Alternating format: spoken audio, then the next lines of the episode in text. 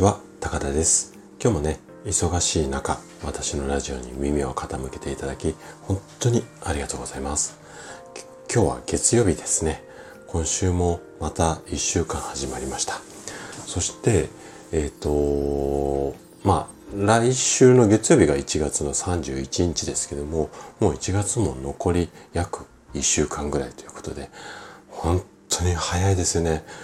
ついこの前お正月だったのにもう1月が終了してしまうということでまあどんどんどんどん1日とか1年が早くなるとは思うんですけども一日一日を大切に、まあ、過ごしていきたいなというふうに思います。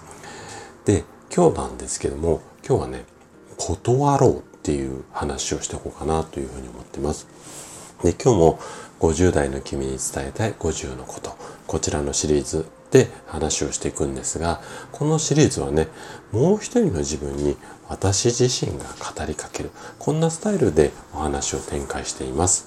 ぜひね、今日も最後まで楽しんで聞いていただけたら嬉しいです。それではね、早速もう一人の自分と会話をしていきましょう。君は50代で捨てる、うん、50代で捨てるのが難しいことなんだかわかるかい？それはね断ることなんだ。なぜなら断ると嫌われることが多いから。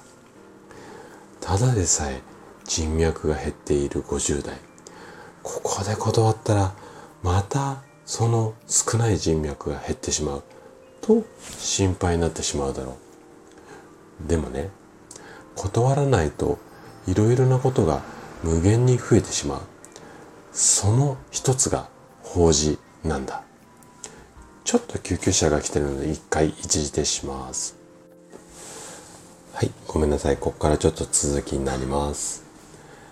でもね、断らないといろいろなことが無限に増えてしまう。その増えることの一つが法事。でもね、法事が新たなストレスになる。こんなことも多いんだ。そこで君に知ってほしいのがこの2つ。まず1つ目が断ることで人間関係が減ることはない。そして2つ目が反対に断ることで信頼感を得られることだってある。なぜなら断ることで希少価値が生まれるから。だから君が一度でも断ってどうってことないさと気づけば自由度は圧倒的に広くなる。そう断れないことで自分軸を失ってしまうんだ。反対に断ることで次のステージに行くことができる。ここまで聞いた君は付き合いを大切にするかい？それとも自分軸を大切にするかい？今日君に伝えたかったこと。それは断ろう。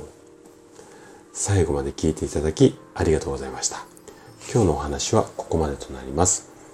今日もねえっ、ー、とごめんなさい。今日のこのお話がね人生のヒント。そしてこのラジオがあなたのサードプレイスになれば嬉しいです。